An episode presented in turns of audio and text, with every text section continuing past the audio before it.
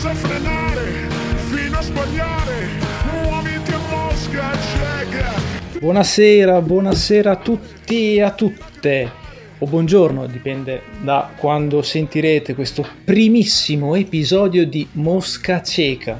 Io sono Elia Musiari, un cazzaro di professione e qui con me ci sono probabilmente i tre massimi esponenti della scena santilariese. Allora, ecco voi il grande hacker, Simone Lanini, detto il maestro. Buonasera maestro. Bu- bu- buonasera e buon Giorgio a tutti, se vi chiamate Giorgio, se no niente. Abbiamo poi il nostro chimico baschettaro Gabriele Debbi. Buonasera Gabriele. Buonasera, è un onore di avere ospite questo ospite ed essere ospite in questa prima puntata. E infine, dulcis in fundo, abbiamo il grandissimo esperto di food system Davide Bentino. Ciao Davide, buonasera. Eh, buonasera a tutti, o buongiorno, come diceva il mio compare, a seconda di quando sentite. Mi sono un po' offeso per la definizione di stantilariese, però lascio passare, dai. Bene, prima di cominciare vorrei spiegare a voi ascoltatori il nome che abbiamo scelto. Perché Mosca Cieca? Perché siamo senza alcuna esperienza nel settore, siamo dei novellini. Per noi è appunto come quindi camminare bendati, con la speranza di trovare la formula adatta, quindi stiamo giocando noi stessi a Mosca Cieca. Ah, non era perché siamo brutti e fastidiosi come le mosche? Io l'avevo capita così. No, e adesso se mi dite, se mi dite che, che, non è così, non so se continuerò a fare questa cosa. Aspetta, prima di tutto, si possono dire le parolacce? Sì. sì. Le... Ok. Certo. Tanto non ci ascoltano i bimbi di 5 anni. E invece, podcast tra- trasmesso all'asilo. E adesso voto di ascolti tra i 3 e i 5 anni, quelle cose tipo per far addormentare i bambini. durante la quarantena cosa avete imparato di nuovo? Una cosa, una cosa che avete imparato. Cristo, cosa ho imparato? Molto poco, vedo. Sì, molto poco. Semmai abbiamo disimparato a questo punto, perché non stiamo facendo un cazzo. Domandina che mette in crisi tutti. Ma perché tutti? L'hai fatta così tante persone sta domanda? No, nessuno. Però su 4 su quattro persone. Ho imparato in questa quarantena a fare i panzerotti al forno e direi che è un Oppala. risultato veramente buono. Come traguardo è veramente importante. Tanta roba. Sì. Tecnicamente, sempre a livello culinario, anch'io a fare cantucce. A fare i cantucci addirittura, quando è che, che facciamo una serata cantucci Vinsanto sul tuo balcone? Cazzo sì, che poi c'è, come sappiamo, balcone assolutamente a norma e non caschiamo tutti quanti di sotto. Davide, tu invece? Se mi potete passare il termine, ho imparato a pulire dei culi. perché eh, mia madre è continuata ad andare a lavorare anche in questi periodi di quarantena. Ho una bambina piccola a casa, la mia sorella di due anni, e ovviamente dovrà fare eh, le sue cose anche quando mia madre non è in casa. E chi si è messo lì a imparare a stare dietro una bambina piccola, cambiarla, lavarla, tutte le altre cose? Se muore purtroppo. Eh, pure il francese hai imparato. Direi che tra francese e cambiare pannolini, più di così non potevo culturarmi. Invece tu Eli? Ma in realtà io non ho imparato un cazzo di niente, nel senso ho studiato per l'università, quello sì. Ah, ma quello però- non è imparare cose, tanto te le Eh, dimentichi appena fatto l'esame. Esatto. Quindi ol- oltre a quello ho l'intenzione, che è già qualcosa, di imparare a programmare. Ah. Perché ho comprato un, un videocorso approvato dal maestro, perché ricordiamolo che il maestro è un grandissimo esperto informatico. Grandissimo. Sì, enorme. Enorme, grosso. 2,10 metri per 120 kg. Esatto. Spalle Non è che ti chiamiamo il maestro a caso. Questa quarantena ci rende tutti più buoni e ci accontentiamo anche della tua risposta, delle tue buone intenzioni. Ok, mi avete detto cosa avete imparato e va bene. In questa quarantena, o comunque in generale, quante volte avete usato la parola petaloso? La parola petaloso mai. Mai. Puoi andare alla crusca e, e poi, insomma, andargli, diciamo, a riferire che magari si possono impegnare un po' di più a cercare ad approvare dei vocaboli un pochettino più di uso comune, Tipo rage quittare? tipo requittare, tipo Ma quittare. rage quittare spero che ci sia già nel, nel dizionario. Petaloso, insomma, si può- se ne poteva fare a meno. Concordiamo che si poteva fare a meno. Ma più che con... L'anni silent protest. Sciopero della fame come pannella. Questa quarantena per voi è stata qualcosa di effettivamente utile per imparare nuove cose, per utilizzare il vostro tempo in maniera costruttiva? Beh, da, da- da quello che mi avete risposto poco tempo fa, mi sembra di no. Imparare nuove cose sembra di no, o meglio. Imparare nuove a cose, no, cucinare e però- basta. Quale, quale aspetto positivo trovi, maestro, in questa quarantena? No, Quindi, più, più- più che da me in generale è il fatto del- delle emissioni, che sono molte meno emissioni. Vero, vero. Questa è una Sicuramente, sicuramente eh, per l'ambiente è stata una cosa, direi quasi Positiva. straordinaria. E un'altra cosa che secondo me ha fatto capire un po' le persone è il lavoro dello smart working, che prima era molto sottovalutato. Diciamo che ci si è dovuti adattare molto Sì, anche però alle- secondo me alla ci si poteva adattare situazione. un po' prima, nel senso ha dato quella spinta in più perché secondo me lo smart working eh, è una, è una cosa che oltre al fatto degli spostamenti è una cosa che rende un po' più comodo anche il lavoro delle persone. Può essere un aiuto no? anche per Esatto. certe persone, Sì, tipo chi ha dei esatto. bambini a casa o cose del Esatto. genere. In tutta Europa ormai fanno smart working, eh, siamo ovviamente gli ultimi ad aggregarci a questa comitiva per il semplice fatto che la crisi coronavirus ci ha spinto. Siamo i soliti, noi senza una situazione di crisi non adottiamo mai soluzioni innovative, tra virgolette, perché è un po' che gira sta roba. Come sempre gli ultimi a arrivare su queste cose. Tu Eli invece, cosa hai trovato in questa quarantena? un po' di pace perché insomma io sto bene in casa cazzeggio il computer addirittura ho riscoperto i videogame quindi Sai che devo dire questa cosa anch'io, è un punto a favore anche per me questo e mi sta piacendo molto di più magari di una volta. Ah, perché se, sai com'è per apprezzare comunque un videogame devi anche avere il tempo da dedicarci sopra. nonostante questo grosso pro io mi ritrovo a dover pagare entro il 30 maggio 1250 euro di retta universitaria e porca troia 1250 euro per Metti- metti- stare a casa Spiccioli per te. Me- Metti, metti l'IBAN per le donazioni. Ragazzi, qui sotto nel link avrete mi il link per il PayPal. up. Aspettiamo donazioni. Swipe up per il nostro Patreon. No, no, un OnlyFans dove Eh, mettiamo che- foto di Ci Lani. sta, ci sta. Sì, faccia- facciamo Oh, il calendario di sì. Lani. Eh, il calendario di Lani per il Patreon. Io, Sono il primo a comprarlo, ci perdo soldi, cazzo. io sono a favore dell'OnlyFans. Sai che c'è mm, la biblioteca, quella del Migno Romagno online, dove puoi noleggiare libri, però un po' una stronzata, perché puoi noleggiare al massimo 4 libri e sono libri digitali, no ebook. A parte che non penso Però, che vabbè. tutti i libri universitari abbiano una versione ebook. Mm, no, però insomma c'è quel- quell'opzione lì, però ti fa tipo 4 libri al mese e tipo quando lo noleggi il libro ti dura due settimane. Due settimane. Sì, dura due Un settimane. mese, porca puttana. No, però se tipo tu ti noleggi 4 libri, ok, nel giro di due settimane li finisci, sono scaduti, li hai ridati indietro, devi comunque aspettare il mese successivo per poterne leggere degli altri. Non ha assolutamente senso. Poi un'altra cosa molto carina è che gli ebook, tu dici, vabbè, sono ebook, una roba digitale, ma vanno a prenotazione come libri, cioè vuol dire che se uno sta, ha già prenotato il tuo ebook, tu non lo puoi leggere perché è prenotato. Ok, allora questa cosa è fatta veramente Sì, male. sì. E tra l'altro la cosa bella è che quando tu, tipo in tre giorni l'hai finito di leggere, rimane vincolato sul tuo account per due settimane.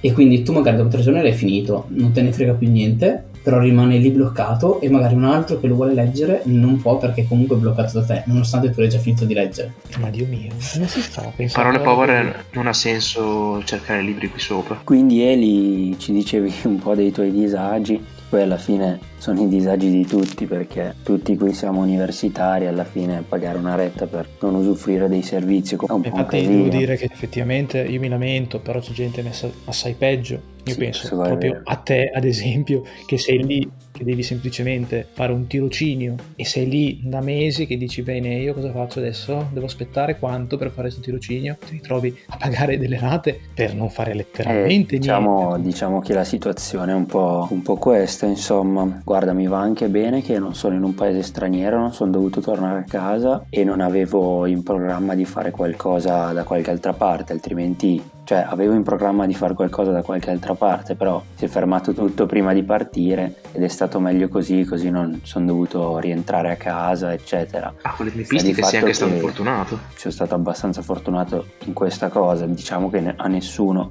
piace stare a casa e non fare niente quando magari invece fra poco si poteva essere laureati si poteva finire. Però vabbè dai, tu Davide invece com'è la vita? In casa ci sto anche bene. Più che altro La mia è una situazione particolare perché sono una di quelle poche persone in questa quarantena a non avere praticamente mai tempo. Mi rimangono lì a libere solamente un po' qualche ora la sera, in cui comunque sono troppo stanco per mettermi a studiare. Stai praticamente provando com'è la vita da, da mamma con, con un bambino. Questo Una madre è single. una madre single. Mi sono ritrovato a 24 anni a fare il padre, però cosa si può fare? Non fare bambini. Quello sicuramente, peccato che non l'ho fatto io. che comunque ce l'ho. Affibbiato dal cielo quasi. Sei la Vergine Maria. Praticamente sì. Scusa Salvini se ho detto una roba del genere. Tra l'altro in, questo- in questi giorni c'è, una cera, mi ha mandato una foto. Ma io non ti ho mandato nessuna foto. Ah sì, ti ho visto dal vivo, ho visto dal vivo, vabbè, ci siamo capiti. Oh no, ho detto che ci siamo visti dal vivo. Aia, Aia, denuncia, aia. carabinieri. Allora, eh, io non ho niente a che fare con queste persone, non le conosco Ma che, e che pro- sono qui per che problema caso. c'è? Ci siamo visti dal vivo a pi- a più di due metri di distanza, con mascherine, guanti, preservativi, avevamo tutto.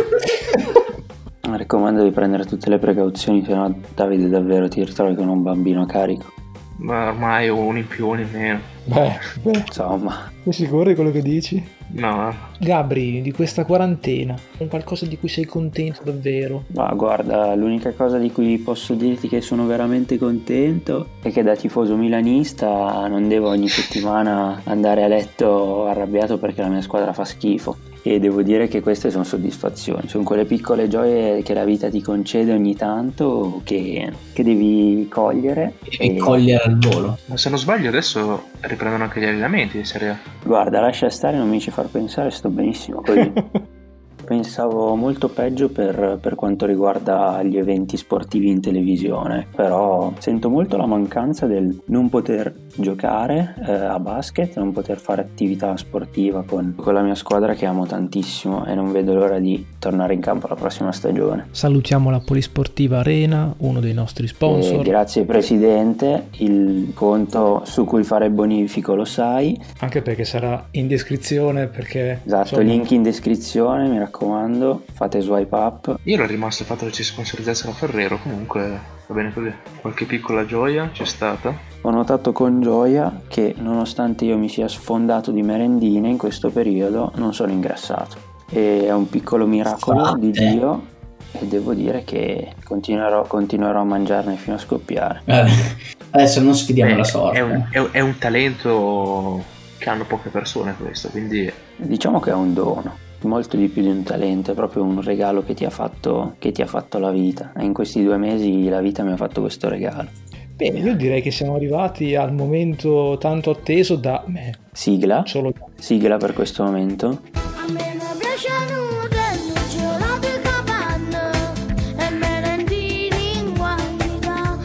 Rieccoci. È finalmente ora della classifica aggiornata delle migliori merendine della storia italiana. Italiana perché chi se ne frega delle merendine all'estero, non sono buone. Ognuno di noi presenterà una merendina, alla fine daremo delle valutazioni da 1 a 10 e metteremo i, i punteggi delle merendine in questa nostra classifica stile Top Gear e vedremo a fine stagione quale sarà veramente la miglior merendina della storia. Comincio io, questa merendina mi accompagna da sempre, quindi per me ha anche un, un valore sentimentale, diciamo. Sono da sempre innamorato del plum cake della Mulino Bianco, quello con le gocce di cioccolato perché gli danno quel qualcosa in più. È veramente un'ottima merendina. È un po' chimica, è vero, però è quel chimico buono, come per esempio i nuggets detto, detto da un chimico mi fido. E quindi... Secondo me l'esperto un po' di parte. Ma è un po' di parte sicuramente perché al cuore non puoi comandare, però dai, Eh. è buona, ne puoi mangiare tante, va bene sia inzuppata Ah, nel eh, latte. tipo, già ne mangi una e sei lì che tra un po' non respiri più. Ma Alla non lo so, seconda, secondo maestro. me, soffri. Sento, sento seconda- una punta di invidia in questa tua critica. È una di quelle cose che non, cioè, lo, lo zuppi due secondi, lo tiri su e già tipo ti cade dentro al latte o roba Ma onestamente è l'unica, è l'unica maniera per mangiare un plum cake. Dai, voti. Secondo me 7. Io direi un bellissimo 8. Cerco di mantenere la ragione sopra il cuore e do un 8. Sono comunque uno scienziato e sono Deve essere un razionale. minimo oggettivo. Ricordiamoci che Davide facendo Food System è la massima autorità di merendine in Italia. No, dico wow, ci sono stati dei gran bei voti. Quindi, cioè, sono contento di fare io la parte del cattivo. Da un 6,5. Solo perché esiste quello col cioccolato. Preparatevi perché io vi, vi propongo una delle merendine più iconiche, una delle merendine più cool in tutti i sensi, sia in senso di freschezza che in senso di coolness, ovvero il Kinder Pinguì. Uh, il Kinder Pinguì. Kinder Pinguì è God Tire. Assolutamente Forse- God Tire. Kinder Pinguì al cocco o fondente? Sono due varianti fantastiche. L'unica cosa è che secondo me è una merendina molto più estiva che invernale. Vai, vai, Lani, che non vedo l'ora di parlare io. Vai, vai. Dai, andiamo con l'otto. Per me questa è da 10, ve lo dico. Tra il 10 assoluto che do a quella al cocco, vado a fare la media con l'8 che darei al Kinder Pinguì classico, quindi il Kinder Pinguì si becca un bel 9. Non diciamo stronzate, ragazzi, perché merendina per ehm, estate, l'inverno. A dicembre, gennaio, se volete mangiarvi un gelato ve lo mangiate uguale. Quindi non c'entra un cazzo, roba, bravo, roba estiva, roba, roba invernale. I Kinder Pinguini hanno avuto un, un solo difetto, perché ne sono usciti altre varianti come quella al caramello, quella al lampone, quindi se mi devo basare solamente sui primi due, poco normale, perfezione. Questi fanno scendere a un 9. Io propongo Kinder Fetta al latte. Cioè, non c'è niente da dire, è la migliore. Un altro bel pezzo da 90 questo, eh. È un po' come dicevi te, Eli, è una delle poche merendine che per me si merita il 10. E quindi il mio voto è 10. Io no, non c'è assolutamente paragone tra la fetta al latte e il Kinder Pinguì. Sono due campionati differenti, due sport differenti. Per me la fetta al latte è un 6,5. E meno male che io il cattivo. Effettivamente questo è un voto molto cattivo, quindi dico subito che do 8,5. Non voglio dare spiegazioni, do solo il voto. 8. O grande esperto di merendine, ci dica la sua proposta. Come non potevo portarvi uno dei grandi classici del nostro principale sponsor, la Ferrero ovviamente. Ferrero Salutiamo. Ferrero. Salutiamo gli amici della Ferrero. È più una merendina del, del mio passato. È veramente tanto che non ne mangio una. Un piacere unico, tre volte tanto. È il duplo, signori. Il duplo. Lo preferisco al Bueno e gli do 7,5. Anch'io lo metto sopra il, il Bueno, ma non mi aspettavo che desse un voto del genere, quindi immagino il Bueno sia ancora meno. Non affrontiamo adesso questo discorso, però C'è un po' di strategia in questo voto? Riuscirà il voto di Davide a ribaltare o confermare la situazione? Lo vedremo dopo la pubblicità. Diablo dice Matteo ma Pippi cocaina, Diablo Pippo cocaina e sono contento. Ta-na-na. Per me il bueno è, è superiore, ma proprio due categorie diverse del duplo. Quindi Quante incompetenze. 8 la versione normale, 9 la versione dark, viene 8 e mezzo. Ma più che altro perché il problema del duplo è che tipo il dai tre morsi è già finito e ti lascia insoddisfatto. Io onestamente non mi aspettavo di dover dare già nella prima puntata 2,10. Wow, sono quasi commosso. Se mi permettete il mezzo voto gli do un 9,5. Noi ti permettiamo tutto, anche di essere in questo podcast. Mi è rimasto qua il 7,5 di Gabriel Duplo. Quindi cos'è? Dato 6 e mezzo al fetta al latte, ma no. Fetta al latte e pinguì sono come il calcio e l'hockey su prato. Bellissimo qui soprato. Hai mai praticato hockey superato? No, Allora, infatti e allora non puoi parlare. Io l'ho Esatto. praticato, e Lia pure, e ti dico che non, non- non capisci un cazzo. Per la cronaca è stato fatto nel giardino di casa mia con le scope mette rotte, la palla al gonfio e mia nonna che urlava di star fermo perché stavo facendo giù tutto il prato. Ed eccoci finalmente alla classifica finale con il plum cake. All'ultimo posto, con un totale di 29.5 punti. Segue la Kinder Fetta al Latte con eh, gli anni del nostro Signore Gesù Cristo, 33. Al secondo posto, ahimè, il mio duplo con eh, 35 punti e mezzo. Quindi, signori e signori, al primo posto abbiamo Il Kinder Pinguì con 36 punti, meritati ammetto. Il Pinguì e il Dublo saranno assolutamente in testa anche a fine Dici? anno. Pinguì e duplo eh, in alto anche verso la fine? Ho già delle idee per eh, prossime merendine che tranquillamente li possiamo superare. E niente, per questa puntata è tutto. Noi vi salutiamo da Mosca Cieca. Alla prossima! ciao, Ciao ragazzi! Ciao a tutti! Miau miau. bau bau. scappa la pipa.